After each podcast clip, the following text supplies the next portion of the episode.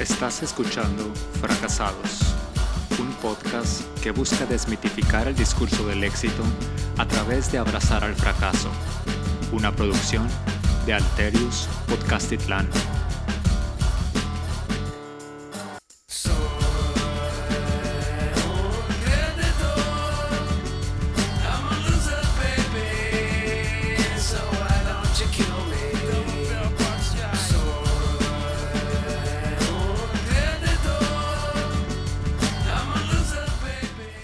Buenos días, buenas tardes o buenas noches, donde quiera que nos estén escuchando. Este es un primer capítulo de su podcast preferido, su podcast favorito, o por lo menos por ser, uh, llamado Fracasados.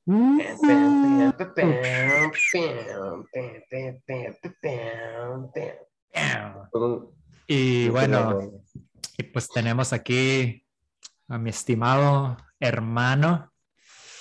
¿Cómo te llamas, hermano? El FAI. El FAI, el FAI para los compas.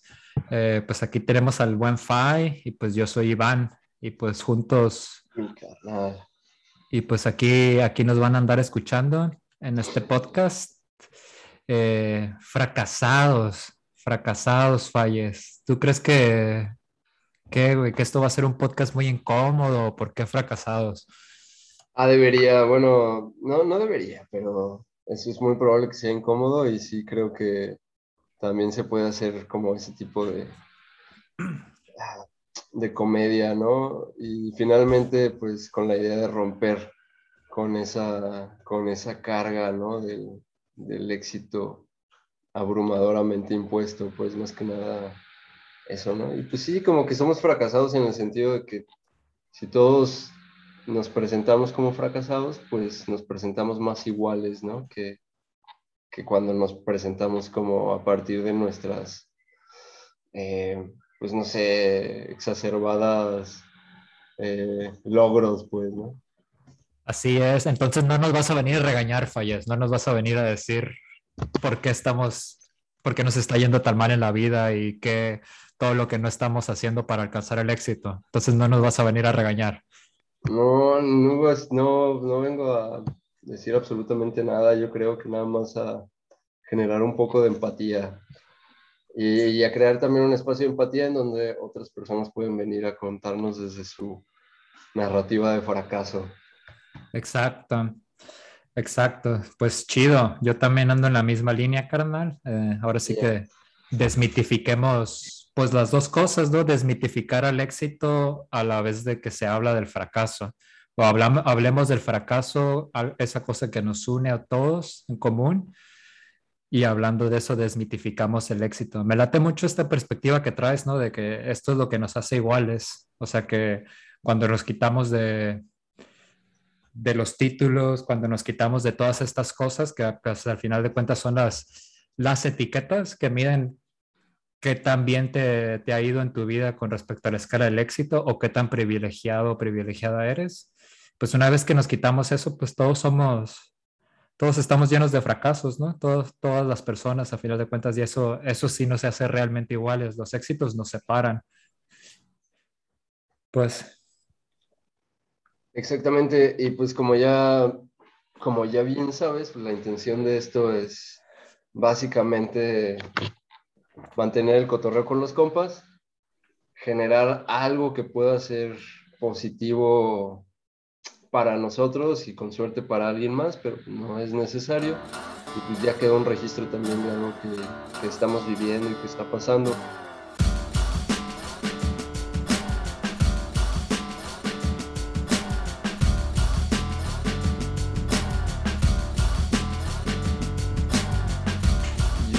bueno, veo que va creciendo y hay mucho ímpetu en esta idea de coaching que llega a, pues, tanto a manipular vidas como, por ejemplo, a dirigir empresas, que, pues, eh, en un caso, pues, ya muy extremo, pues, hacen mucho daño tanto a los, a los individuos como a los colectivos, ¿no? Porque se, se basan, eh, pues, en, no sé, en criterios subjetivos y banales eh, clasistas, que discriminan, ¿no? que no aceptan la diferencia.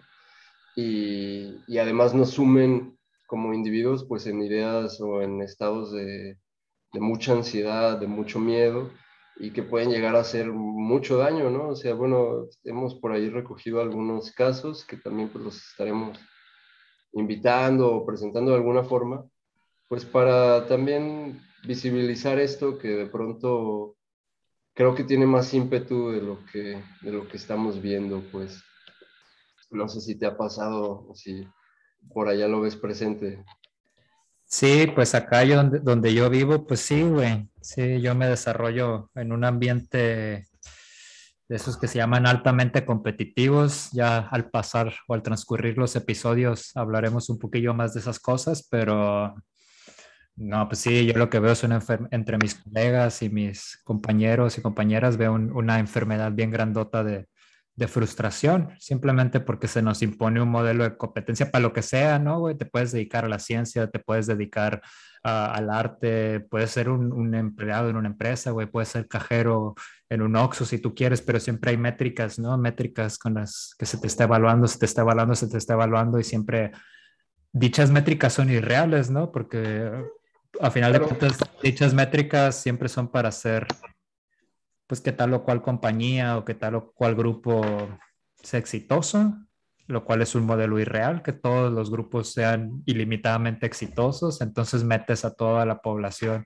en un discurso irreal, persiguiendo expectativas irreales, y lo único que causas es una es una enfermedad, ¿no? Una patología y como que le implantas a la banda en la cabeza una patología. Por ahí, en una de las pláticas pasadas, Falles, me, me, llamó la atención que usaste, que usaste esta analogía del virus, del virus y el éxito, así como el éxito siendo el, el transporte o el mecanismo de transporte de, de, un virus, ¿no? Un virus que tiene la humanidad.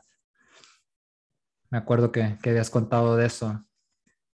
¿Te es acuerdas? Que sí es así, ¿no? O sea, porque de qué otra manera se puede esparcir, esparcir una idea tan, tan rápidamente, ¿no?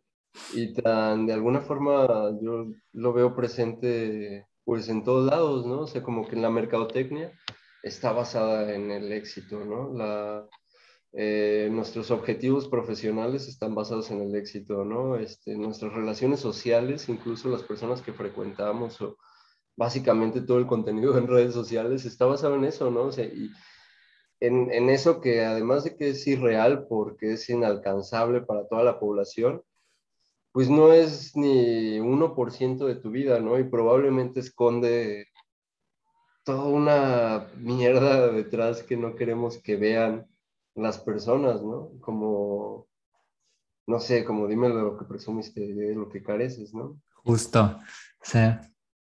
Sí, totalmente. Y a final de cuentas, bueno, pues es un rollo ideológico, es un rollo ideológico, es un rollo... Y me, sí me nació mucho la analogía del virus porque justo es como, pues el virus no está, no está ni vivo ni no vivo, ¿no? Es material genético y flotando en una capsulita y...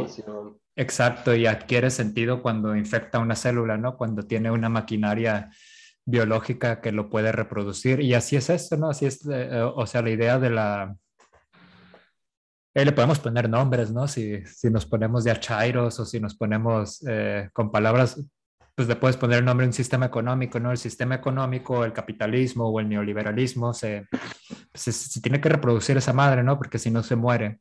Y no se va a reproducir, o sea, nadie se deja explotar así nomás porque sí, o entonces hay que empaquetarlo, hay que empaquetarlo, hay que hacer, o hoy en día ya después de muchas revoluciones liberales y después de toda la historia de la evolución de las ideas de la humanidad, pues tampoco está tan fácil dejarse eh, oprimir nomás porque sí, ¿no? Entonces como pues los sistemas siempre van encontrando sus formas de de hacer más popular la opresión, de que cada vez sea de forma más voluntaria y este discurso del éxito, el, coaching es precisamente eso, ¿no? El coaching es esta cápsida del virus, esta cosa que lo envuelve y que, que lo que esconde es ideología, es información pura, ese material genético del virus es como, pues te voy a meter el chip, te voy a meter el chip carnal de que tienes que ser bien exitoso, de que tienes que aplastar al que está lo de ti, de que tienes que desarrollarte más y más y más para siempre andar compitiendo y pues a final de cuentas, enfermarte hasta que seas un organismo altamente apto para reproducir al sistema, ¿no? No, está cabrón, porque sí, o sea, bueno, puede, puede acabar con tus, ¿qué será? Aspiraciones más trascendentales, ¿no? Y con, con, pues no sé, con tener una motivación real. Pero al final de cuentas, yo creo que la mayoría de las personas eh, no, o sea, también quiero hablar como desde, desde una víctima del coaching, quizá no, no la... Sácalo, no, falles. No peor, no, sí, perdón. Sácalo, falles. No quería, no quería llegar a esto, pero es verdad, ¿no? No, pero también, o sea, también reconociendo que seguro hay peores casos, ¿no? Y que igual estaría bueno que vinieran a platicarnos, por ejemplo, porque sé de casos que, que acabaron en, terapia, ¿no? Así, o que acabaron con una deuda perfectamente cuantificable, ¿no? Entonces, como, o sea, además de que, que sí está como aterrizado y comprobado que no, pues que no es real, aún así seguimos rendiéndonos a eso, ¿no? Entonces como que también, eh, o sea, no sé, como en, esta, en esta pandemia de éxito que también creo que está relacionada con una pandemia de, soledad y de ansiedad, este, pues, ¿qué, ¿qué, podemos hacer también? Como, o sea, yo creo que de pronto mandar un mensaje de empatía puede ser pues un, pequeño aporte, ¿no? Eh, eh, cómo tratar de definir o de poner de, un poco en palabras esto que está pasando y que sentimos, pues también puede, puede ayudar en algo, ¿no? O sea, por ejemplo, hablar con, con diferentes personas en diferentes contextos o diferentes generaciones sobre, sobre la idea del éxito, sobre cómo ha impactado en su vida y eso, ¿no? Como reconociendo así como esta idea de que partamos del fracaso para pues sí, ¿no? Eh, plantearnos iguales, pues, ¿no? Como iguales. Justo, banda, pues aquí, aquí lo que van a poder encontrar es dos personas, el FAI y su servilleta, que para empezar, pues somos un par de fracasados. Eh, muchas cosas, en muchos proyectos hemos fracasado, muchos de ellos de manera conjunta, algunos de formas separadas, pero luego los caminos se vuelven a encontrar y este es uno nuevo de esos proyectos. Eh, así. así. es. Y que, y bueno, así, lo, así empezamos, como aceptándonos como fracasados, ¿no? El fracaso es la constante en la vida y, y, de eso se trata, banda, de vamos a estar invitando compas, vamos a estar invitando familia, amigos, distintos compas, como dice el FAI, ¿no? Gente que, que se desarrolla en distintos campos. Y, y, compartir estas ideas, ver todo esto que nos une, ver todo esto que nos une y desmitificar o a mí, o sea, a mí la neta también he sido expuesto, un poquito expuesto a distintos grados del discurso del coaching y a mí esa madre no me une con nadie, güey, la neta. Así, para empezar, la persona que tienes enfrente coachándote, pues ya yo estoy lleno de prejuicios chairos, güey, que para empezar a mí yo ya me siento diferente al que me está coachando, ¿no? Enfrente de mí. Eh, ya, ya, pero eso es porque eres punk desde chiquito, carnal. Así, sí, la neta lo, lo entendiste rápido, ¿no?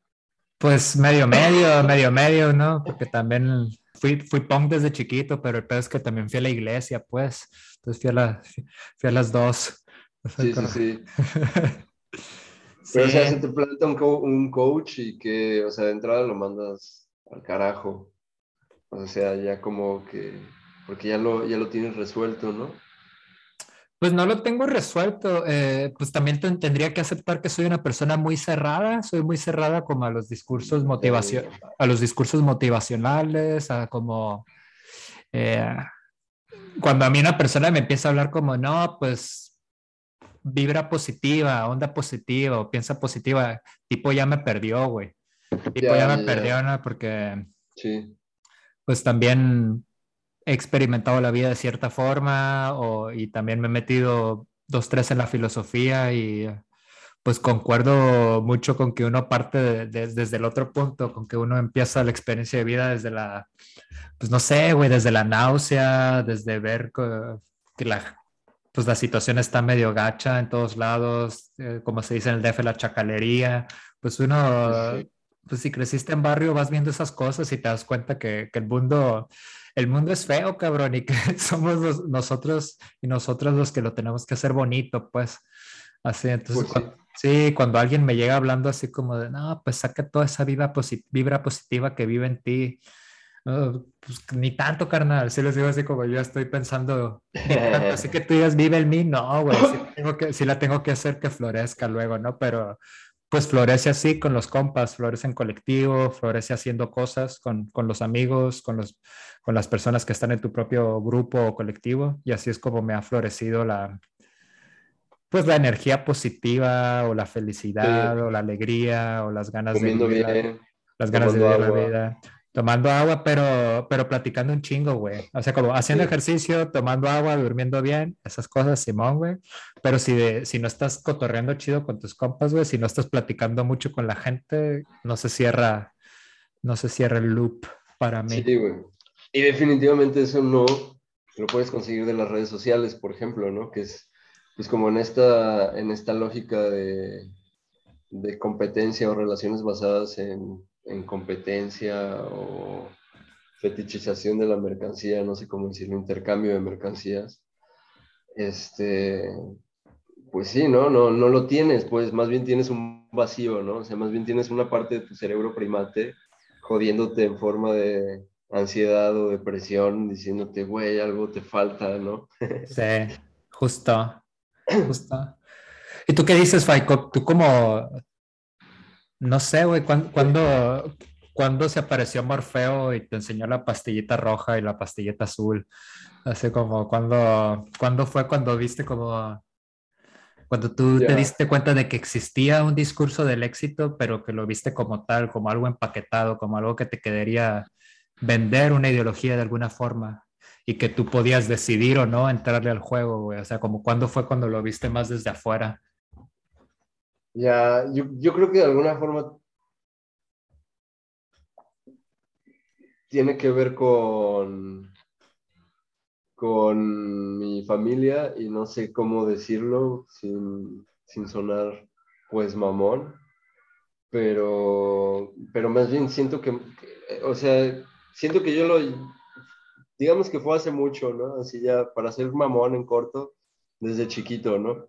Yo creo que también lo topaba pero más bien lo que en mi caso, lo, o, lo que, por lo menos lo que venía a, sacar de catarsis aquí es que, que aún así, sabiendo que eres puro choro, eh, puedes, o sea, yo mm, caí en eso, ¿no? O sea, como por ejemplo en la, en la chamba en la que estoy recientemente, bueno, en la que actualmente trabajo, pues mi jefe es un coach, ¿no? Y, y es lo único que es, ¿no?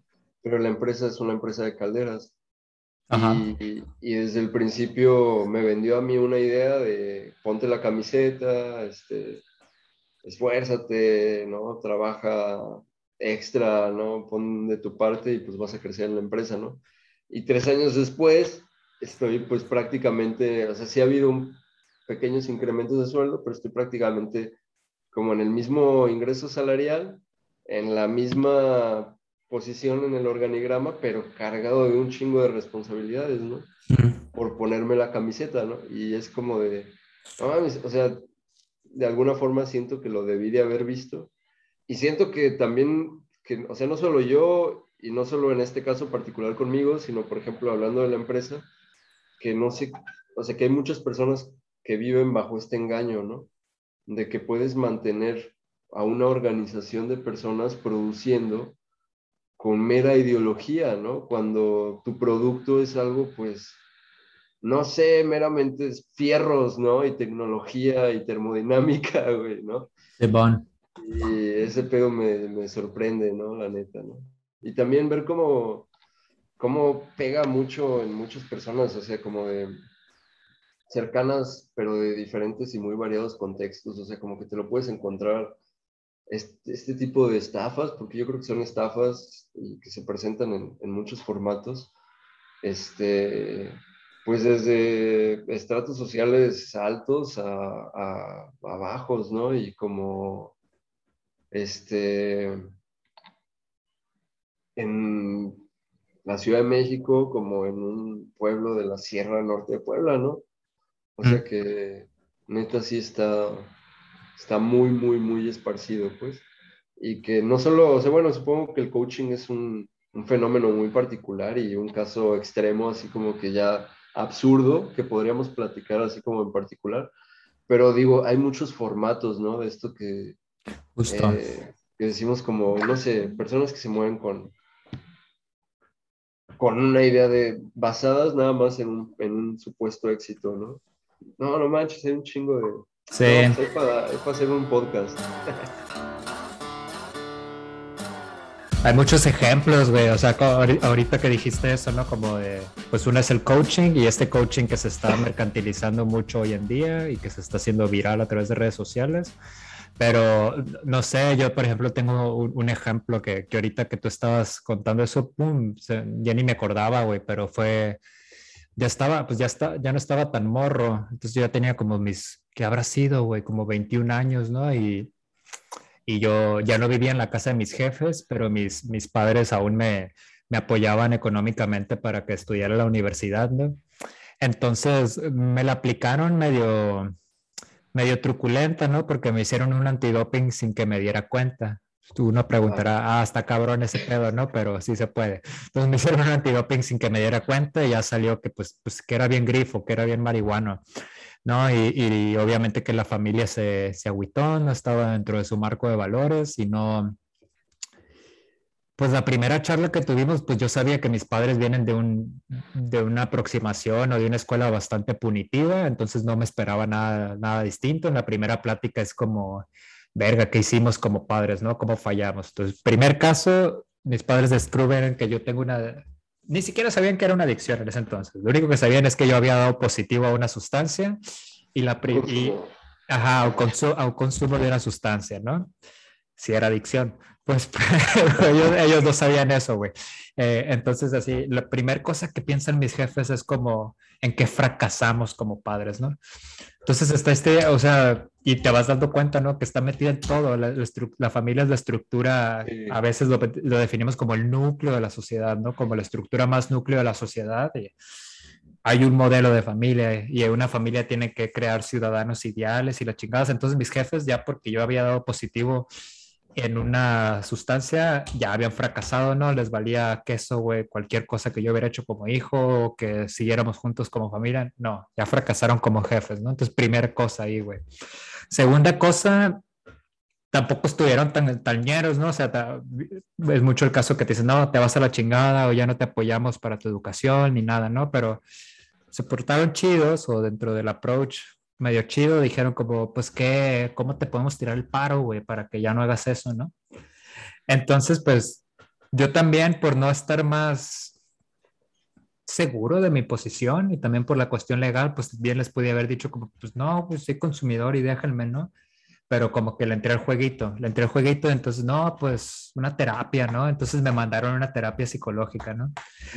Y, y bueno, con terapia psicológica he tenido muchos, muchas experiencias, tanto en México como acá, acá donde vivo en Suecia, con distintos tipos de terapia, distintos tipos de terapistas, eh, de distintas edades, los, los, terapeutas, perdón, y, y esta primera eh, opción o esta primera experiencia que tuve con eso fue como me, me, estaba haciendo un coaching antidrogas, o sea, como se me hacía más ¿sabes? Se me hacía más, más cool el discurso de Alcohólicos Anónimos, güey, así de solo por hoy o de hay 20 pasos. Eso se me hacía más cool que lo que me decía la psicóloga, güey, porque la psicóloga llegó, llegó con un marco ideológico de valores y que era la familia funcional y como muy metiéndose en el trip de mis jefes, güey, de que habían fallado mis jefes. Entonces luego empezamos a tener terapias donde estaban mis jefes, yo, güey, así. Este, y, y, era como era como tener una a una cura de, o una sacerdota o sacerdotisa de iglesia católica enfrente no diciéndonos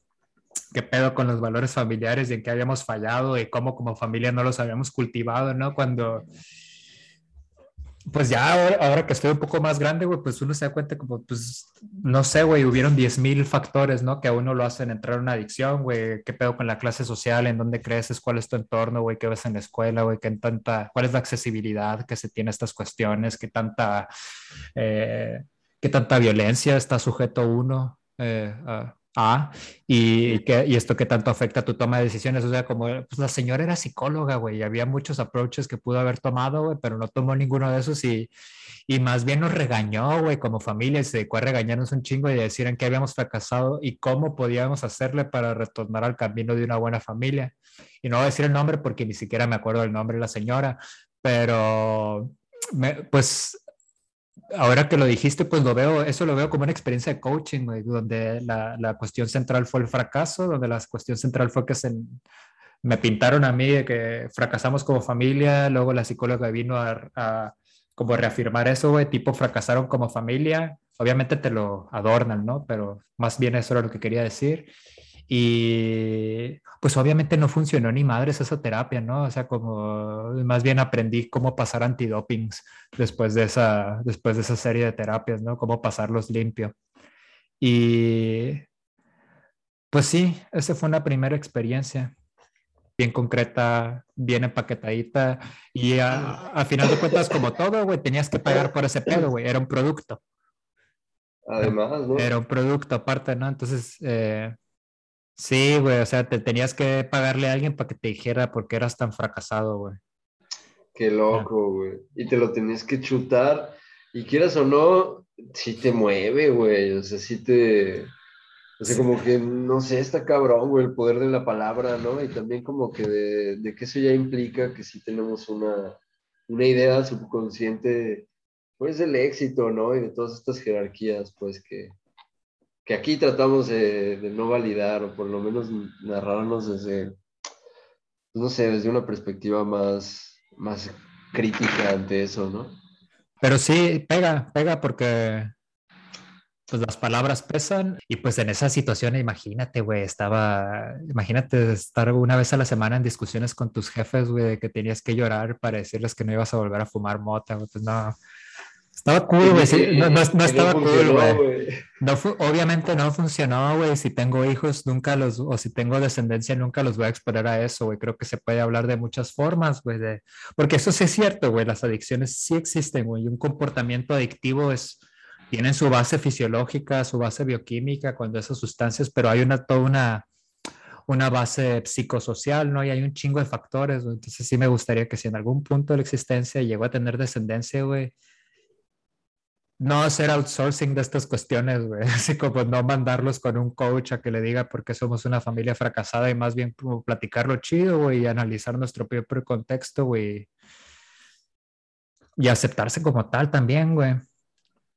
Hablar sobre el fracaso o incluso abrazar el fracaso no, no tiene que caer en, no tiene que caer en este conformismo, no, o, no, se trata de eso, ¿no? Porque al final de cuentas te das cuenta que todo el mundo, que el mundo se sigue moviendo, que tú individualmente, pues tú sigues haciendo tus cosas, sigues teniendo tus, tus pequeñas victorias día a día, ¿no? Yo, yo sigo teniendo las mías, eh, las personas seguimos en estas vidas, ¿no? Entonces como hay, algo, incluso a, individuos que abrazan fuertemente el fracaso, que abrazan fuertemente una narrativa un poco pesimista de la vida, pues los ves, los ves aún yendo en sus vidas, los ves aún teniendo como alcanzando cosas, ¿no? Como cualquiera que sea eso, ¿no? Entonces es como, hay algo más, hay algo más que, el mero discurso del éxito. igual he llegado a conocer también personas muy interesantes, personas muy interesantes que, rechazan estos discursos del, del éxito per se y aún así siguen haciendo cosas impresionantes, ¿no? A nivel de organización individual y colectiva.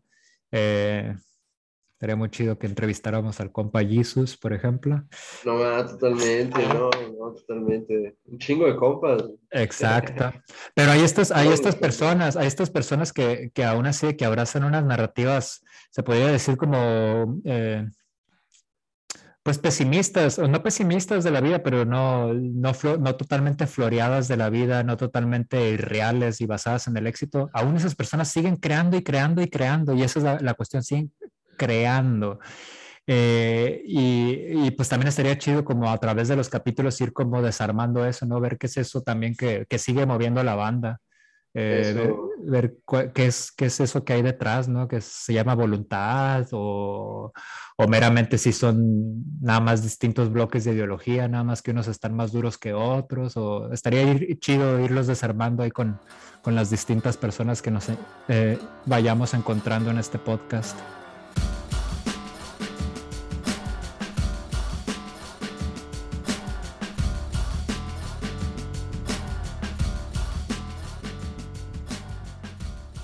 Pedo, ¿no? Pero pues ya así como que para entrar en confianza, cuéntanos tu mayor fracaso. ¿No? Un pedo así, pero así, la neta, ¿no? bueno, lo más, lo más grande que puedas, ya. No de los chidos. Y a ver, fallece, ya, ya en ese tono, no te voy a preguntar por el mayor, porque luego hasta está difícil no pensar en cuál es el mayor de todos. Hay tantos y hay tanto de dónde escoger. Pero te, ¿te acuerdas de, así de algún fracaso, güey? ¿Algún fracaso que hayas podido convertir en algo más? ¿Tienes alguna experiencia reciente? No sé, güey. A ver. No. Ahorita me lo pusiste perro, ¿eh? Es que ya más bien ya, ya nada más fracaso, digo. supongo, que, supongo que en general como en cada momento que no estoy trabajando. Sí.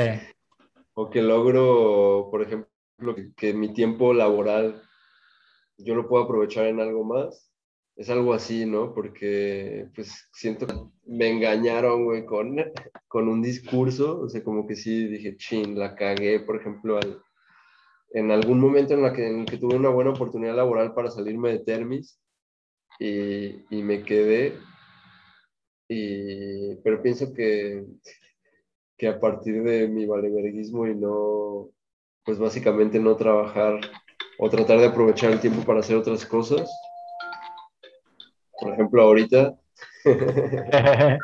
Contéstale si quieres. No, no, no, o sea, esto es como lo que es cuando lo convierto en, en un éxito, no sé, ¿no? Pero, pero de alguna forma creo que no, no solo es eso, ¿no? O sea, porque de alguna Pero paro, paro, paro, paro. Audiencia, audiencia, ahorita acabamos de presenciar algo inédito en vivo. Al Falles le acaba de llegar una llamada acá de su chamba.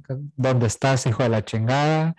el Falles dentro de su discurso que nos estaba echando, se siguió con el podcast. Entonces, tal vez a los ojos del jefe, aquí hay un fracaso, ¿no? Aquí, hay una, aquí no hay una llamada que no se atendió, tal vez hay un pendiente que el Falles no va a terminar y va a ser el empleado fracasó al final del día, el día de hoy, quién sabe. Eh, pero lo que estamos haciendo es el primer, el primer capítulo del podcast, ¿no? El primer episodio. Entonces, tal vez, tal vez salió sin querer queriendo, carnal. Defiendo mi valeverguismo bien cabrón, güey. Verga, no sé qué va a pasar cuando esto sea público, ¿no? Pero. ¡ah! Pues mira, güey, no creo que un, podcast sobre el fracaso inicie siendo un podcast altamente exitoso. No creo que ese sea el camino. Entonces no creo que le llegue a oídos de tus empleadores en un corto tiempo. Tal vez en algún momento. Es muy fácil porque también son bien chismosos, ¿no? O sea, como que también esta lógica de, o sea, no solo es como éxito, ¿no? Sino competencia o así, mm. que nos hace que el chisme mueve al mundo, güey, siempre estamos allí al pendiente de la vida privada de los demás o lo que hacen en su tiempo las personas que conocemos o que admiramos, ¿no? Está bien loco ese pedo, Tienes razón. mueve bien cabrón. Tienes razón. Y eso es algo de, lo, de la como de los byproducts, ¿no? De, los, de las consecuencias dañinas de, pues, de un discurso del, éxito que sea ciego, ¿no? Que no forma solidaridad, no forma solidaridad entre las personas o no, no por sí mismo, ¿no? Entonces, si tú sometes a un grupo de individuos a un bombardeo constante de que todos tienen que alcanzar el éxito, pues todos van hacia eso, güey, y nadie eh, pues nadie está dispuesto a sacrificar el éxito propio por el del compañero, güey. Y se va aún más, ¿no? Y se va a la cultura chingativa, se va a la cultura chingativa y es como... no hay colaboración, pues, ¿no? O sea, no puede haber colaboración dentro de tu... No hay colaboración, pero se puede ir hasta más, ¿no? Como, como, como chingo el que está compitiendo contra mí para que no... Claro. Pues para que, el, que, para que yo sea el que tenga el éxito, ¿no? Y no aquel vato que está al lado de mí, ¿no? Entonces, no nomás es cómo hacer tu éxito más grande, sino cómo tratar también que la demás banda no incremente su grado de éxito o lo que sea, ¿no? Claro, sí, lo importante no es ganar, es hacer perder al otro. Sí, sí. Con eso, si no puedes ganar, haz perder al otro. No, no, o sea, sí está bien cabrón y es lo que pasa, ¿no? Y por ejemplo, yo la neta puedo hablar, por ejemplo, un chingo de casos de de la chamba. No sé si, no sé qué tanto sentido tenga pues mencionarlo, es algo absurdo, pero checa, güey, así en algún momento en Facebook, eh, una página, una revista, no sé cuál, publicó así como que la lista de las peores empresas para trabajar, ¿no? Y preguntaban, ¿en qué empresa, este, qué empresa debería estar en esta lista, ¿no? Y yo puse Termis, güey. Y, güey, me llegaron, me llegaron fotos, capturas de pantalla por diferentes lados, ¿no? Así de, de mi comentario, ¿no? Oh. por WhatsApp, güey. O sea, alguien se tomó la, la molestia, güey, de tomarle la captura de pantalla y mandarle por WhatsApp. Y, oh. y así como, órale, qué pedo, ¿no? El gran, el gran hermano, carnal. Y de alguna forma, güey, creo que toda esa actitud de valeverguismo, güey, neta, me da cada vez más, o sea, como, pues, güey, neta, ahorita estoy tranquilo, güey, o sea, me, me, me alcanzo a, administrar el tiempo y la neta soy, creo que soy justo, güey, porque sí les, les sigo haciendo ganar un chingo de varo, ¿no? Y les evito perder también mucho varo. Entonces, pues, nada más estoy tomando lo que es mío, güey, ¿no? Así mi tiempo y ya, no pedo. Yo estoy bien con eso. Chido, pues te aplicaron la de la de vigilar y castigar, carnal. Ahí te vio. Sí, ahí te está viendo el gran ojo. No, no mames, yo creo que va a ser de lo único que voy a contar. No, ya no quiero contar de eso. se van a aburrir, güey. Pero justo, justo, o sea, a final de cuentas, toda, toda organización, todo gran grupo eh, tiene sus mecanismos de, de retroalimentación y sus mecanismos de vigilancia, ¿no? Cómo hacer que, y cómo estar checando que todas las personas dentro de la organización estén yendo en el mismo carril, ¿no? en el carrilito del, del, éxito. Que al final de cuentas que les vaya bien a los empleados de una empresa, pues es nada más para que le vaya chido a los dueños, ¿no? Que ese es el fin último de las empresas. Sí. Yo, pues yo, yo trabajo en la ciencia, ¿no? Yo no, no, no trabajo directamente en la iniciativa privada, pero bueno, hay mucho dinero de la iniciativa privada en la ciencia, sobre todo acá en Europa y y es la misma, o sea, la misma gata, pero revolcada, ¿no? Como dice, eh, aquí no, no estoy trabajando para hacer más rico a una persona, a un grupo de personas, pero sí estoy trabajando para aumentar las citas académicas de una persona o de un grupo de personas, ¿no? A final de cuentas. Y pues que yo... pero ¿no crees que sí esté como más basado, por ejemplo, en tus méritos? O sea, más objetivamente basado en tus méritos, algo que es es, una, discusión profunda, es una discusión profunda. Eh,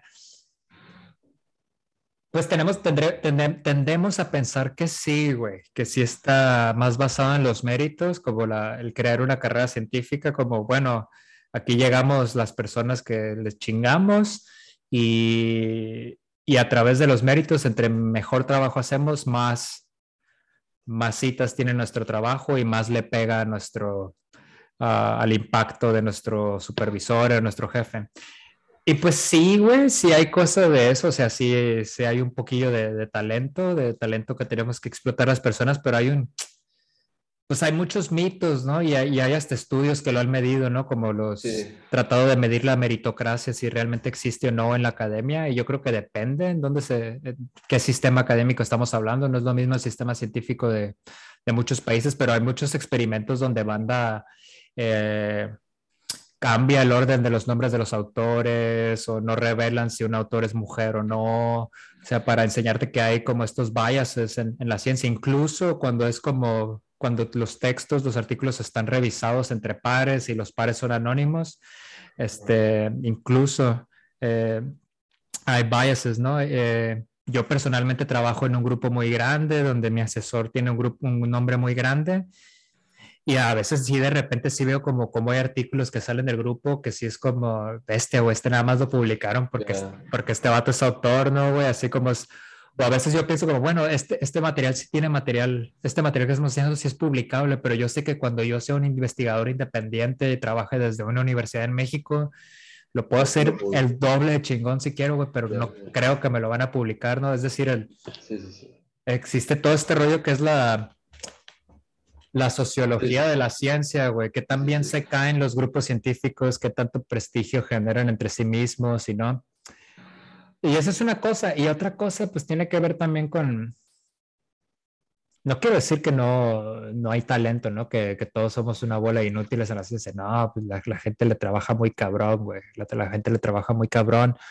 Eh, pero también habemos un chingo de privilegiados, güey. el mayor o el mayor o menor medida, ¿no? Habemos un chingo de, o sea, yo no, yo no crecí en ninguna clase alta ni media alta en México ni nada así, ¿no? Pero, pero tuve acceso a educación, tuve acceso, mi educación siempre fue pública, eh, siempre fue pública, pero no sé, güey, por ahí hubo dos, tres cosillas que, que ayudaron mucho en mi formación y que al final de cuentas terminan explicando como, ah, pues sí, este güey se pudo estudiar un doctorado al extranjero, ¿no? Pero si lo metemos dentro del discurso del éxito, yo lo, lo, podríamos meter, ¿no? Y es como, ah, pues el Iván siempre le echó ganas a la escuela o cuando era morrillo participaba en, en Olimpiadas de conocimiento y ganaba y así, ¿no?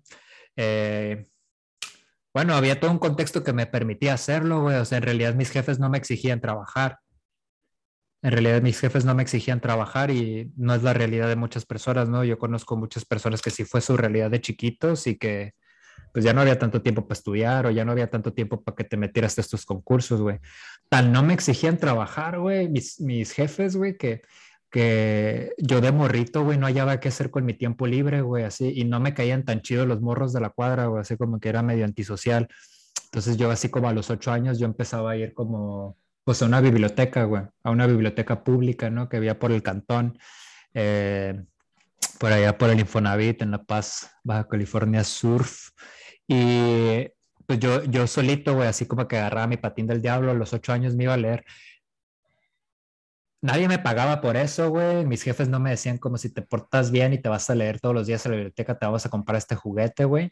Pero habla, habla también de una estructura, güey. Habla de que no, de que estaba relax la situación en la casa, ¿no? De que mis jefes de que no vivía en un entorno de violencia, güey, que, que me escondiera totalmente mi panorama ese rollo, o de que no vivía en un, en un estado de precariedad así tan cabrona que mis jefes me dijeran, ni modo, mijo, no, no, usted no puede ir a la biblioteca, no se puede andar haciendo pendejo ahí, mejor póngase a trabajar, ¿no? Así como, o no se burlaron de mí por hacerlo, ¿no? Que también eso puede ser en otros contextos, donde hay cierta precariedad y hay ciertas violencias que hasta se pueden burlar de un morro por hacer eso, ¿no?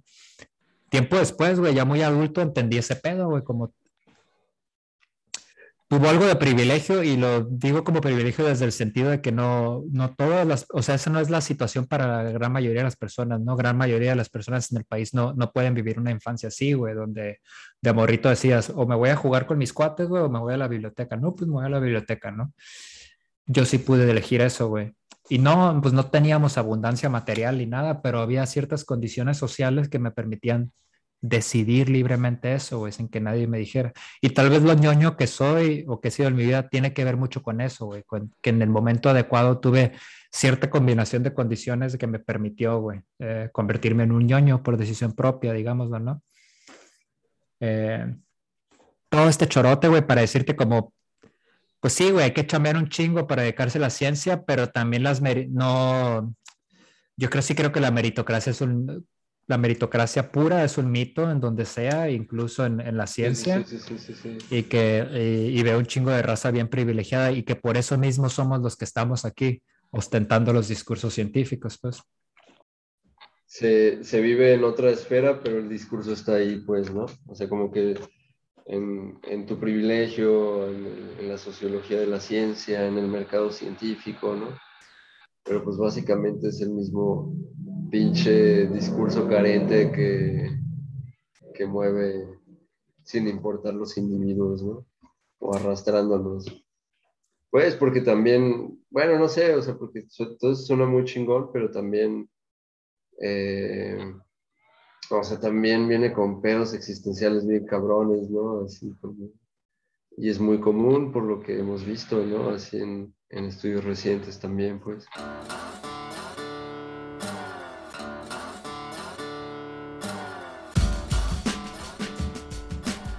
tengo el ejemplo perfecto para esto, güey.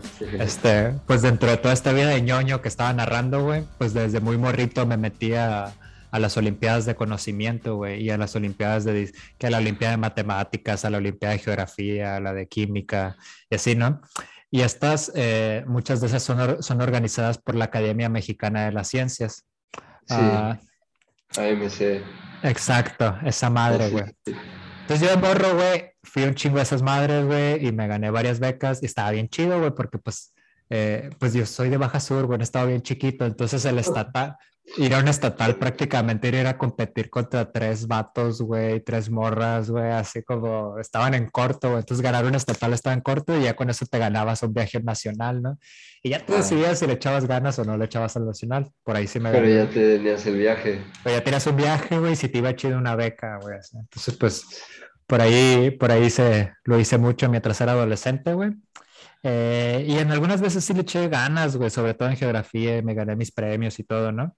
Entonces ya con el tiempo, güey, ya siendo ya adulto, me encontré con un grupo en Facebook, güey, así como, porque lógicamente, güey, eh, año tras año, güey, o a veces participabas en la de mate y luego te ibas a la de geografía y te encontrabas a las mismas personas, güey, así como a los mismos morros, güey, como, güey, tú que no eras el campeón nacional de geografía, güey, ahora estás ganando el de biología, güey, como qué pedo contigo, güey, así como te encontrabas a los mismos ñoños en todos, güey, porque éramos los mismos pinches morros que ya sabíamos cómo funcionaban estos exámenes, güey, que ya estábamos abusados, güey. Para empezar, éramos puros morros con acceso a internet, yo creo, güey. Así como puros pinches morros que así estábamos viendo cuándo sería la convocatoria para inscribirnos, güey, así. Sí, sí, sí. Eh, estudiar siempre es más fácil con internet también, ¿no? Entonces, éramos en general morros con acceso a internet y eso ya nos separaba de un gran bonche de la población. Ah, pero bueno, ¿no? En, estos torneos, en estas competencias en los nacionales siempre había las mismas caras de siempre, ¿no? Y, ya, güey, con el tiempo cuando fui adulto, me di cuenta que había un grupo en, en Facebook, güey, que es eh, Olimpimemes. Se llama, güey. Está genial, güey. Está, genial, güey, porque pues es el humor más ácido, güey. Órale mucha de la banda que está ahí tiene un perfil similar al mío, güey, así como, este, muchos de esos vatos ya terminaron sus doctorados o los están estudiando, un chingo de esa banda está estudiando en Estados Unidos, un chingo de esa banda lo está estudiando en Europa, bla, bla, güey. Pero la constante, güey, obvio que todos los memes son de depresión y ansiedad, güey. Así, güey, pero cabroncísimo, güey, así como puta, toda la, así como toda la terapia que no me pudieron pagar las becas, güey, así, verga, güey, todos los pinches ataques de ansiedad que sentía, güey, cuando me metían a una final nacional y te preguntaban de esto, ¿no, güey? O, o los traumas que te generan, porque muchos morros de esos también eran obligados por sus jefes, güey, a participar, entonces los traumas que les generaron los jefes, ¿no? Entonces la constante, güey, de esa página es salud mental, güey, todo el mundo habla de salud mental con humor, güey pero dando a entender como aquí aceptamos que todos estamos quebrados, güey, que este programa de la Academia Mexicana de Ciencias para generar científicos y científicas, güey, pues sí los genera, o por lo menos están generando gente que está sacando sus grados, güey, sus grados académicos, ¿no? Pero acabamos bien rotos, güey, así como sí, sí, sí, acabamos bien rotos, eh, vemos varios ya con prescripciones médicas y cuestiones así, güey. Órale. Qué bueno, ¿no? Metiéndolo dentro de un discurso del éxito, un discurso del éxito institucionalizado que quería formar científicos exitosos. Tal vez sí forme algunos de ellos, güey, pero la gran mayoría de esos vamos a ser una bola de deprimidos, güey, con agrados académicos y desempleados.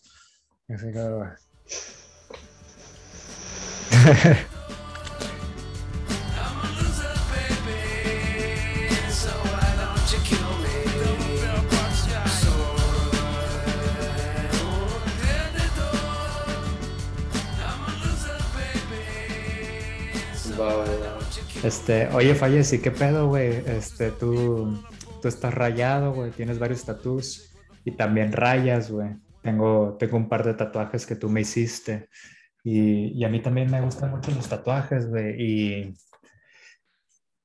eh, hoy, hoy me hice un tatuaje y conté y es mi tatuaje número 20. Pero aún así mi familia aún se sigue sacando de onda, sobre todo mi jefa, ¿no? Y algunas veces ha llorado por mis tatuajes, güey. Y yo le he preguntado en serio como jefa, pues, ¿qué sientes? No, yo soy un adulto y este es mi cuerpo y así quiero que se vea la estética de mi cuerpo. Y mi jefa me dice, es que no sé, yo siento como que algo no está bien, como que te, eres mi hijo, ¿no? Y como que se le pone algo, se le mancha, se mancha a mi hijo de alguna forma. Entonces yo, yo lo veo como un fracaso, güey, como que la jefa, mi jefa lo ve como un fracaso, ¿no? Como que, no sé ah, si, no sé si llega el pedo de fracasé como madre en este pedo, o es el pedo como de el cuerpo de mi hijo de alguna forma fracasó o mi, mi hijo lo hizo fracasar y ya está manchado, ¿no? ¿A ti te pasa algo similar, güey? Sí, totalmente. ¿Qué te ha dicho tu jefa? Mi mamá se ha sentido como fracasada como madre, y me deja de hablar. Y, ella dice que, que le duele pensar en el dolor que, que yo puedo llegar a sentir. Pero, pues también es como, no sé, o sea, como que, pues igual, ¿no? O sea, no, no, no tiene sentido. Creo que lo que, igual, aunque te... Pinchillón, te digo, Aunque te juzguen, no te dejan de querer, sin embargo, no te dejan tampoco de juzgar, ¿no? O sea, como que sí, para mi mamá no dejó de ser un vato tatuado y marihuano y así, ¿no? Y es como de, no mames, jefa, ¿qué pedo? También, pues, también he logrado muchas cosas, ¿no? O sea, como que, ¿por qué no, no te fijas en eso, no? Entonces, como si también se, este pedo de la culpa o de... El fracasado aparentando no serlo, número uno. Sí, continúa fallos, perdón. No, pues es eso, es justo eso.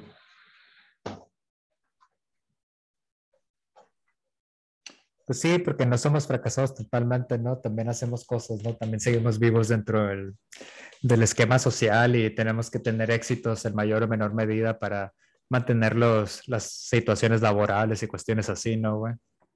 Claro, no, y además porque no me la creo, ¿no? O sea, como que me, me dice eso mi mamá y pues ya por lo menos ya no me agüito, pero sí le digo así como que, ¿qué pedo, jefa? Pues también topa esto, ¿no? Y, y no es tampoco por, por acá. Oye, oye, oye, güey, ¿tú has tatuado a tus hermanos? Sí, a los dos. A los dos. ¿Cuántas veces? Al nacer, yo creo, pues varias a los dos. ¿Qué pedo contigo, güey? Tú hiciste la intransigencia mayor a tu jefa, güey. O sea, a, pesar de que estás tatuado, güey. Que ibas con el, con el coco tatuado por todos lados desafiando a la muerte, güey. Este, aparte que vas así, pinche babo, güey. Tipo, y todo tatuado, güey. Tatúas a gente, güey, así como a tus compas, güey, como a mí. Pero aparte tatuaste a los hijos de tu mamá, güey. O sea, como qué pedo contigo, güey. Y, y, te atreves a, a, vivir bajo el mismo techo y a comer bajo el mismo techo que te creó con valores, güey. Sí, ¿tú crees? Y no, no me, no me cuesta tanto, la neta, no está tan difícil. Ya, ya logré superarlo. La neta, por ejemplo, con, o sea, como que de ese lado nunca, nunca sentí culpa ni nada de eso. Pero cuando me quedaba, cuando me quedaba algún tatuaje como muy culero, o así como que de plano la cagaba en la piel de alguien, ahí sí, la neta me cuesta un chingo. Y yo creo que también por eso lo, lo he dejado de hacer y no me he animado a hacerlo de nuevo, aunque sí quisiera. Porque nada más está muy cabrón ese, ese nivel de responsabilidad, ¿no? Y eso lo ves como un fracaso, güey. ¿O lo has visto así en algún momento de tu vida? Pues sí, sí, sí, sí, sí, no, la neta, sí, al grado de que me costaba un chingo pues quitármelo de la cabeza, ¿no? Mm. Eh, ajá, o sea, como que salir de, estar volviendo a ver en mi cabeza así como que en dónde la había cagado, ¿no? Así, o en dónde me había salido, la línea no había quedado bien, ¿no? Se había lastimado la piel y así. Sí. Como repasando los errores, ¿no? Sí, pues nomás está bien cabrón, es algo que se queda, ¿no? Pues mira, güey, yo, yo tengo un par de tatuajes tuyos y algunos fueron de los primeros. Tengo uno en el antebrazo, güey, que me gusta mucho, güey. Es una A. Está cabrón porque tiene un, pasa por una cicatriz, güey. Pasa por una cicatriz, güey, entonces fue como sensible. Y es como una A dentro de un corazón que tú me hiciste en el antebrazo. Uh, te tardaste un buen de tiempo, güey, porque era de tus primeros, güey, porque le remarcaste, porque era choncha, es línea gruesa, pues, entonces tenías que rellenar. Y lo hiciste bien, güey, porque está bien rellenado y no se me ha difuminado ni nada así, güey. O sea, ya son muchos años que me hiciste el tatu y aquí sigue. Ah, y me gusta mucho. Ah, pero sí me acuerdo que pues duró un rato, güey, y le tenías que meter duro, güey. Le metiste duro y por eso va a durar, güey, porque le metiste duro, güey, donde le tenías que meter duro. Ah, tal vez eres la persona que más dolor físico me ha causado en la vida, güey. No mames, neta, tanto así. Yo creo que sí, güey. Nadie me ha causado tanto dolor físico como tú, güey. Pero lo siento mucho, carnal. está, está como deep, güey. Está como profunda ahí la, la relación, güey. Así como, pues es mi, es mi carnal, güey. Es mi hermano y pues es la persona que más me ha puteado, pero me late mucho la razón, ¿no? Así como, pues este tatuaje que, pues el falles estaba, no sé si era tu primero de ese tipo, güey, como una línea gruesa. Sí, sí, sí. ¿Así? Sí, total. Eh, pues a mí me gusta mucho porque me, gustó mucho cómo te quedó, pero me provocaste mucho dolor y es un dolor que... de No, güey, pero es un dolor que de alguna forma aprecio. Aprecio. Y aprecio que, pues, tener tatuajes que tú me hiciste, güey. No, pues a huevo, gracias, carnal. La neta, para mí está muy chido.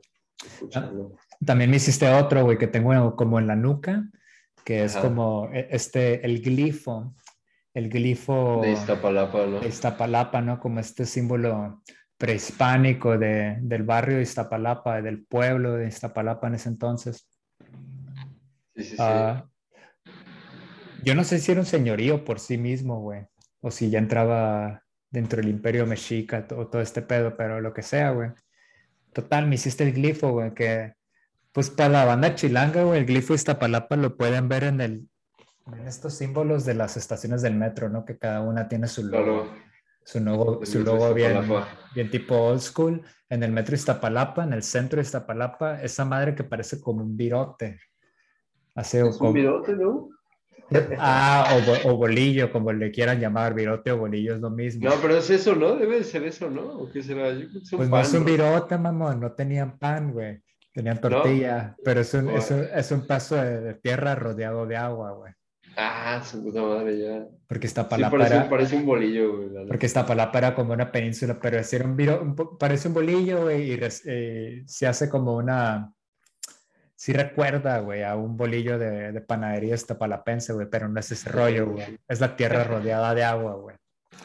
Eh, eso, es lo que la tradición oral me ha transmitido. Este dato es altamente falseable, güey. Así que si cualquier persona que esté escuchando eso tiene información más veraz, por favor, compártanla, porque esta es mera tradición, tradición oral de que mergas significa este, esta onda del glifo, esta palapa, ¿no? Pero eso significa, y el, y el fallas me lo hizo como cerca de la nuca, como abajito de la nuca.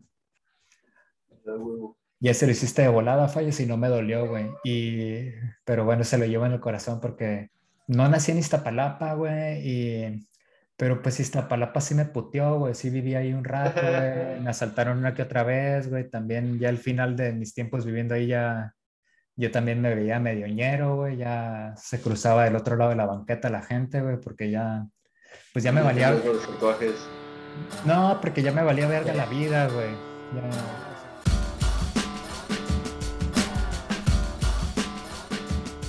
creo que Iztapalapa sí te enseña un poco eso, como que te valga queso, güey, la vida un poco, güey. Sí, totalmente. El barrio, güey. Es así como que... Ah, la vida es un poco volátil, güey, en el barrio, güey. Sí, güey. Sí, güey. Sí, güey, cuando te o sea, está, está ñero, pues, porque se pueden contar historias como cuando te encañonan, güey, cuando te sacan, cuando te sacan un arma blanca, güey, cuando te asaltan, güey, cuando te quieren agarrar a putazos, güey, cuando ves a la banda monera, güey, que te, cuando te están chacaleando, güey, como esas experiencias que las viviste, güey, muy probablemente si viste en la Ciudad de México, pero mucho más probablemente si viste en Iztapalapa, ¿no? Por un rollo estructural, güey. Entonces, Iztapalapa te marca de alguna forma, güey. está muy chido, güey. A mí me, me, mamó vivir ahí porque, pues no me hacía en la Ciudad de México viviendo afuera de Iztapalapa, güey. Personalmente, güey. Ah, No, güey, no, no me daban ganas de moverme, güey. Me gustaba la me gustaba la dinámica del barrio, me gustaba, pues de alguna forma la interacción con los vecinos, como muy cotidiana, muy en el día a día, pero ah, sí, eso era suficiente como para eh, sobrellevar los otros contextos, ¿no? Más violentos. Sí, mamá, totalmente. Mm. Qué bonito el barrio. Es bonito el barrio, pero es una cuestión de, de, clase también, porque pues, pues también creo que es lo que me gusta porque mi horizonte económico y social es ese, güey. No tengo, no tengo otros referentes, güey. Necesariamente, necesariamente, güey. O sea, como, sí soy de otro lugar, soy de La Paz, güey, pero nunca, ah, no soy de una familia de propietarios, güey, de grandes propietarios, ¿no? Y, o sea, nunca, nunca fue como que hubiera tenido dinero en mis tiempos de universidad para, ah, pues sí, me voy a vivir a otro barrio, güey, más tranquilo, güey, más en un lugar más gentrificado de la ciudad o más blanqueado o así, pues tampoco estaba dentro de mi horizonte, güey, o sea, como pues no tenía varo para rentar en otro lugar fuera que fuera Iztapalapa, entonces no sé qué tanto es como este rollo romántico es el barrio o es como finalmente esa es mi perspectiva de clase porque eso es a lo que tengo acceso, falles. O sea, yo no tenía acceso de... No, pero también está chido, ¿no? Porque también habla de un, o sea, pues sea lo que sea, lo supiste aceptar y, y pues ya, ¿no? Abrazar y estar bien con eso, o sea, en vez de, en vez de que te causara alguna clase de complejo o pedo, ¿no? Porque también es duro, pues, güey, ¿no? O sea, pero el pedo es que no, pues tiene una, tiene una reputación como medio del culo, güey, porque sí, en, en, cualquier lugar de la República donde estaba, güey, y decía que ah, vivía en Iztapalapa, sí, la banda, sí. la banda es como, chale, güey, ¿y por qué? Claro, no, y nunca estás viendo, pues, como, pues, no sé, cosas bonitas, ¿no? O sea, de arquitectónicamente, o parques, o vialidades, o como que se le destina recursos o limpieza, ¿no? Como seguridad, iluminación. Pues son, no mames, son como dos millones de habitantes, ¿no? Ahí eh, en ese cachito. Tipo, güey. Y pues donde, y pues donde todos estamos como en situaciones bien extrañas, güey. Hay, situaciones bien random, güey, porque hay mucha desigualdad en los barrios, güey. O sea, ves banda que se arma unos cantones de tres pisos, güey, como de la noche a la mañana, es como de dónde mergas, güey, así. Y ves casas que, ves casas con techo de lámina también, güey. En la misma, en la misma colonia, güey, sin pedos. Sí, claro, en la misma pintura, en la misma foto. En la misma foto. güey, sin pedos y no sabes qué pedo, güey, o sea, como dudas de la reputación a veces de tus vecinos, como yo creo que se va actuando en malos pasos, güey, así como, o tienes que generar relaciones, ¿no? De convivencia en el barrio, güey, que es como para que no te chacaleen, güey. Es como, como... Tienes que mostrar que compartes, güey, en el barrio. Y hay otras cosas, güey, como en, los rollos machos de, o en los códigos de convivencia ya más macho, güey, pues tienes que eh, comprobar estos rollos a veces de que te, a veces te agarras a putazos, güey. Exacto, güey, era lo que te iba a decir, ¿no? te toca, te toca que te agarren a putazos en el barrio y te tienes que rifar o tienes que salir por lo menos, güey. Claro. Salir por lo menos como decir, pues sí salgo, güey, no, no me escondo, güey. Y... Nos tocó. Sí, nos tocó. Y es un rollo bien macho, güey. Nos tocó porque éramos una bola de vatos viviendo juntos, güey.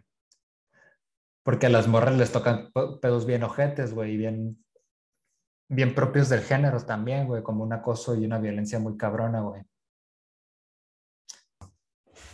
No, nomás, sí. La neta, yo ya. O sea, sí regreso y la nostalgia y todo el rollo, pero no. Nunca más a vivir, güey. Pues no, mamá, pues no, mamá, porque ya vives en La Paz, güey, ya bien tranquis tú, güey. O sea, tu mayor preocupación en el mundo es, ay, pichi, pichi verano está muy caliente, güey. Es una gran preocupación, güey. La neta, luego sí puede llegar a estar muy caliente, güey.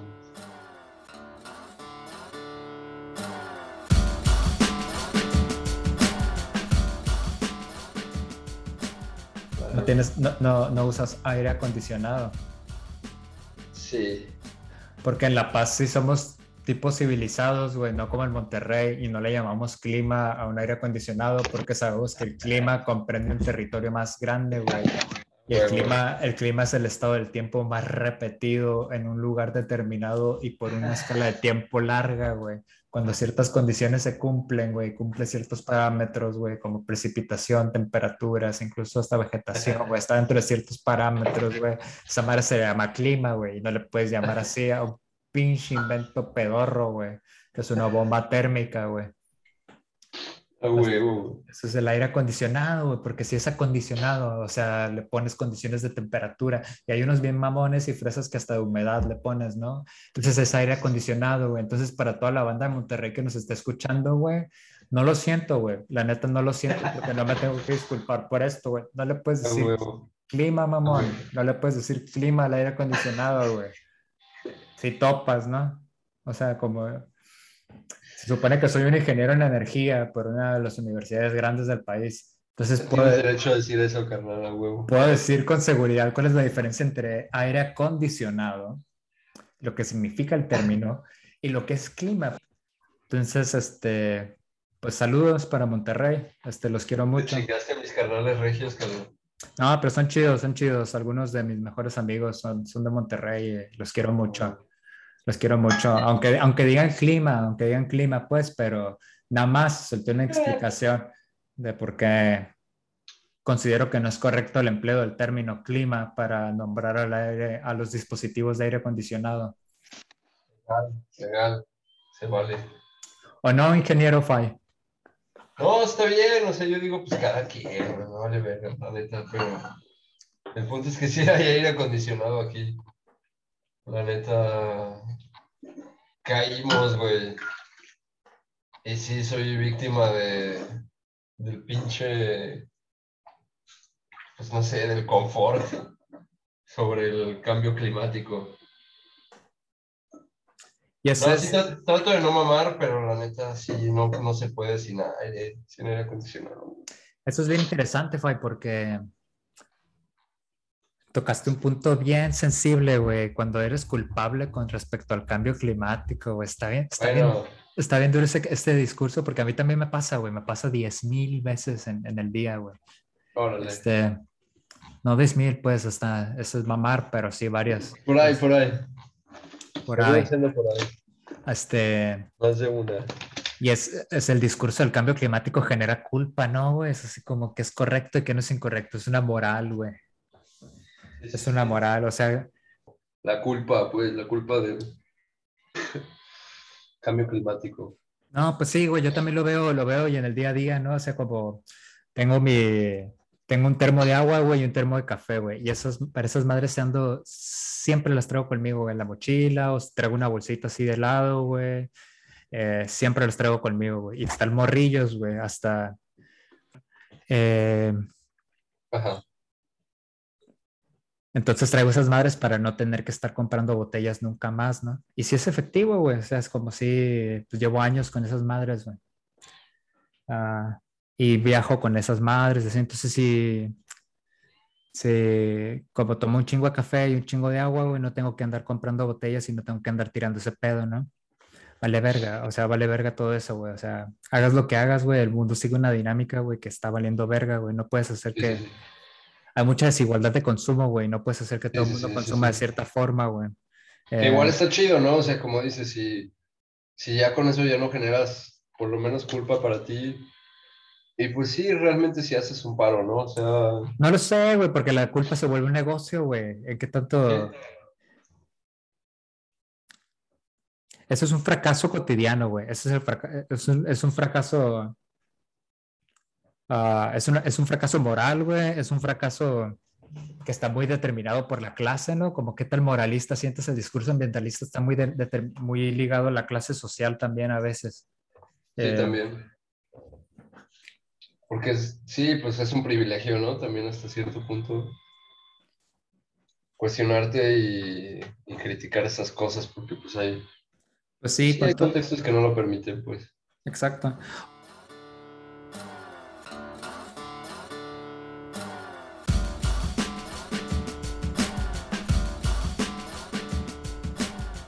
Este... Es un fracaso, es un fracaso en el sentido de que como también de que es una negación de, de ti, ¿no? del ser, es una negación del ser o de algún ser, pues como... Qué filosófico me saliste, Fay, a ver. Pues es que así lo veo, ¿no? Como un poquito nada más de...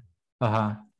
O sea, pues si, si, si no te estás aceptando, si estás como esto que platicábamos de los tatuajes, ¿no? O sea, como que cualquier juicio moral eh, que se espera de nosotros y al que no cumplimos, o cualquier victoria que no alcanzamos, o cualquier meta que no, eh, que no conseguimos, ¿no? Cualquier expectativa que no cumplimos o satisfacemos, pues nos genera a la vez esta sensación de negación existencial, ¿no? De negación del ser.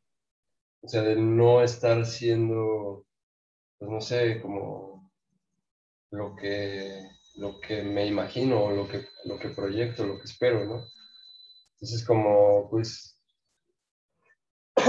al punto de no ser o sea, de, no poder cumplir con tus funciones eh, o, el rol social que está preestablecido, ¿no? No ser un buen hijo, no ser una buena madre. Entonces ya de plano fracasar en un nivel, pues sí, como trascendental, ¿no? Cuando pues nadie es perfecto, ¿no? Y básicamente, pues así como, este negación constante, negación constante. El fracaso se claro. confirma a través de la negación constante o se construye a través de la negación constante del ser. Claro. O de un ser que vive en la negación constante. Claro, y, supongo que tanto de ahí viene, yo, yo, creo, tanto arraigo y tanta, porque de alguna forma como que nos gusta eso, ¿no? Este, como diría Buda, el deseo es como beber agua salada, ¿no? Es algo que vamos a estar ahí y es esta misma idea de, no sé, de la modernidad líquida, ¿no? De la fábrica de la infelicidad, o sea, estamos tan obsesivamente comprometidos con una idea o, o en una búsqueda insaciable que lo único que vamos a lograr es, pues, pues no sé, dejando pasar la vida sin, sin lograr absolutamente nada, ¿no? Cuando pues, todo está, todo es perfectamente disfrutable y todo está bien, ¿no? Así tal como está desde el fracaso, por ejemplo, sin necesidad de, ningún éxito, ¿no?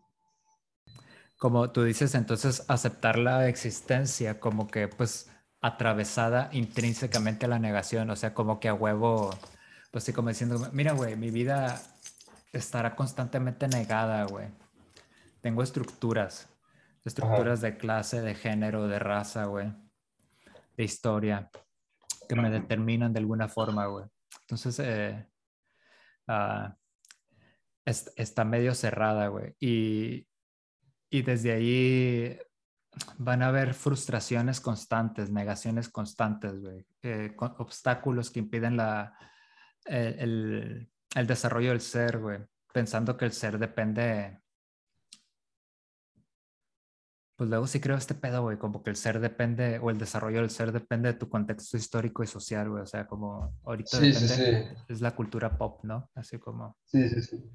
Lo que sea, mergas que significa cultura pop, eso es el ser, güey. Sí.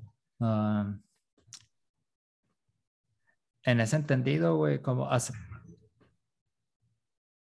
abrazar el fracaso implicaría vivir, sabiendo que tu vida va a tener estas frustraciones constantes, estos obstáculos constantes, o estás como, te vas a estar topando con pared constantemente, con paredes de, raza, de género, eh, de clase social, por ejemplo, de, estatios, de estrato socioeconómico. Ah, y entender tu vida desde ahí y entender tu horizonte creativo dentro de ese espacio. Yo creo, ¿no? ¿O implica trascenderlo? No, no, o sea, bueno, no necesariamente, yo creo que pues, si se logra, qué chido, ¿no? Se aplaude también como... Aceptar. Ajá, porque si no, es, al final de cuentas... Desarrollar tu esta idea de... O sea, que también es válido, yo creo que es lo más común, ¿no? O sea, como que... Y era lo que platicábamos, de que tú buscas en Google, abraza el fracaso y, y todo lo que te va a salir es como de abraza el, fracaso para llegar al éxito, o sea que en realidad es, sigue siendo esta visión, no sé, como neoliberal, mercantilista, positivista de, del éxito, cuando, pues no, o sea, simplemente es como, ajá, o sea, yo creo que, por ejemplo, para, o sea, sí, sí se plantea una actitud crítica y pues por lo tanto, o sea, no solo es aceptación, sino también es entendimiento del contexto, ¿no? O sea, si, obviamente si, si buscamos también incidir y cambiar y tener alguna clase de, de impacto, ¿no? Así en nuestras acciones individuales.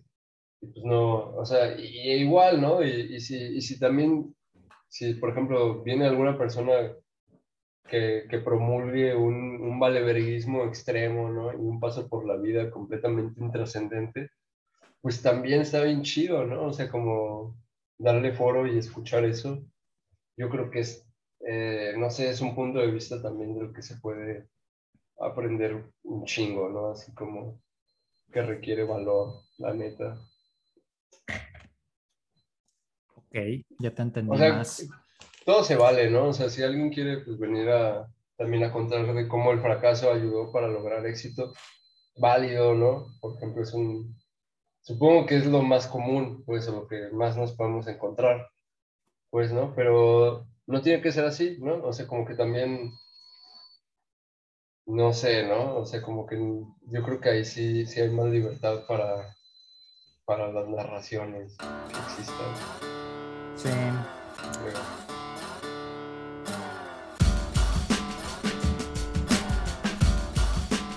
Así es.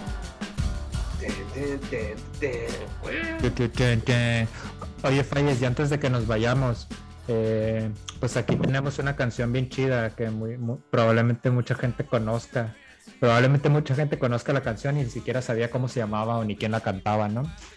Eh, que es la canción de Loser de este, uh, de este podcast, ¿no? Y pues platícanos, platícanos por qué esta canción, que, en qué se relaciona un loser con un fracasado. Creo que es muy reconocida por, por todas las personas. Es que está bien cool, la neta, está es Beck, este, está bien, bien torcidita, es, creo que también es un poco esa,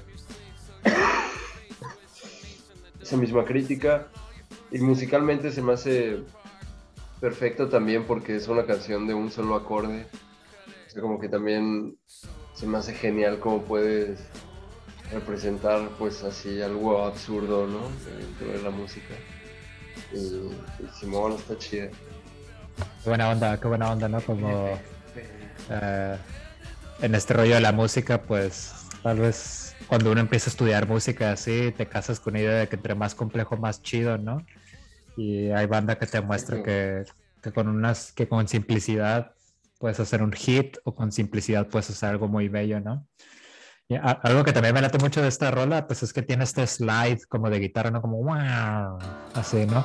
Y que, que oyes, ¿no? ¿Qué es, ¿Qué es eso? Es como una guitarra electroacústica con un slide o algo así, o como un rollo así. Y que, ah, pues a mí me encanta eso en la música porque es como el slide es como si se derritieran las notas y se combinaran, es como el acorde que no llega a ser, es como el acorde que es, es como el acorde que es todos los acordes, ¿no? Entonces como desde esa metáfora me latió un chingo como que que fuera la rola del podcast porque el slide, esos slides para mí como es un, es un acorde que nunca llegó a ser un acorde y que fue todos a la vez. Órale, órale, está bien chingón. Se diluye. Ándale, exacto. Sí. No, pues Rolón. O sea, estaremos jugando con eso. Estaremos cotorreando, mi carnal.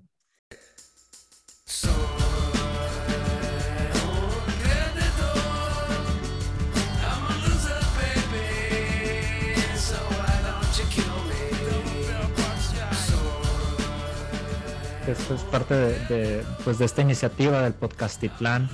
Y el Podcastitlán es esta, esta urbe, esta conglomerado de podcasts que estamos armando. Eh, distintos podcasts con distintas temáticas y distintos contenidos hechos por la banda y para la banda, ¿no? Y en concreto, pues eh, esto está saliendo de manera autónoma o autogestiva desde el colectivo Alterios, un colectivo que ya tenemos varios años eh, juntos.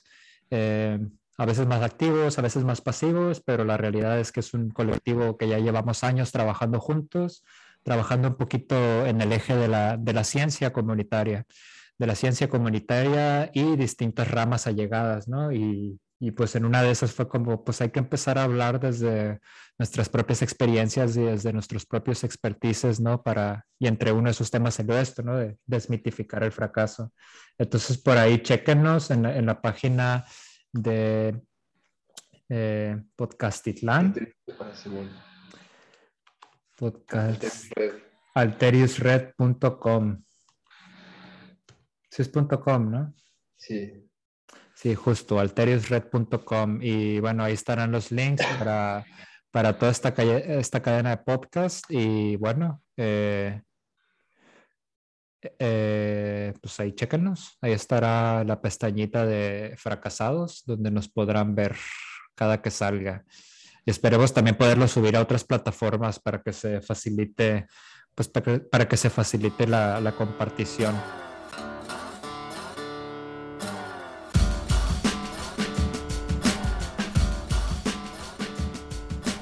Y últimamente, güey, así ya regresando, güey, para acabar, güey. Entonces, ¿qué, güey? Cuando uno se tatúa cosa como hijo, güey. ¿Qué?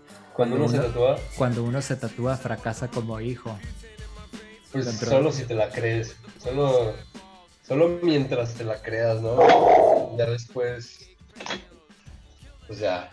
Ojalá que te liberes de eso. O sea que me puedo tatuar un alacranzote así grandote en el cuello, güey, y estar consciente que como soy como hijo es totalmente independiente de eso, ¿no? Y que pues eso es un rollo meramente estético, güey. Si quiero, ya depende de la aceptación identitaria de estética de cada quien, ¿no? Pero pues no afecta mi relación moral con mi jefa, ¿no, güey? O no debería, ¿no?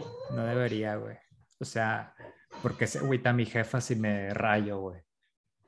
No me estoy rayando, no? me estoy rayando nada que, que le raye la madre a nadie más, güey. No es ofensivo para nadie, ¿no? A veces sí, güey, porque tengo, o sea, como bueno, pero no es tu intención, pues. O sea, tengo tatuajes blasfemos, pero no es mi, o sea, sí es mi intención blasfemar, pues, pero pero no ofender a las personas, güey. Exacto. Ah, un abrazo, mamá. Te quiero mucho. María Luisa. Sí, sí. Para ti también, Liliana, que tienes un hijo tatuador que, que ha tatuado a tus otros hijos. Este, pero bueno, este, pues así, así va dedicado el, primer Fracasados con, con, saludos para nuestras mamás queridas y que las queremos mucho. Y, y, esto ha sido el, el, primer fracasados. Hablamos un poquito de todo, pero para que se den una, una, idea de los temas que vamos a andar acá tocando con la palomilla. Bueno, idioma chilango, palomilla significa banda, pues. Entonces me van a escuchar mucho que lo voy a decir a lo largo del podcast.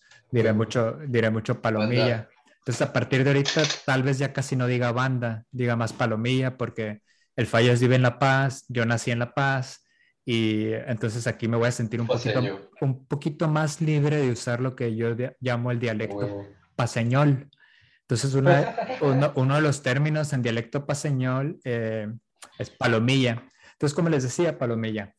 Eh, y pues muchas gracias y por aquí nos estamos viendo. Pues un saludo, Fay, te, te abrazo mucho y, y nos vemos la próxima, carnal. Ahí andamos, que nos estamos viendo. Qué chévere armó. Ánimo delincuencia. Ah, rolita. Va, canal, pues descansa.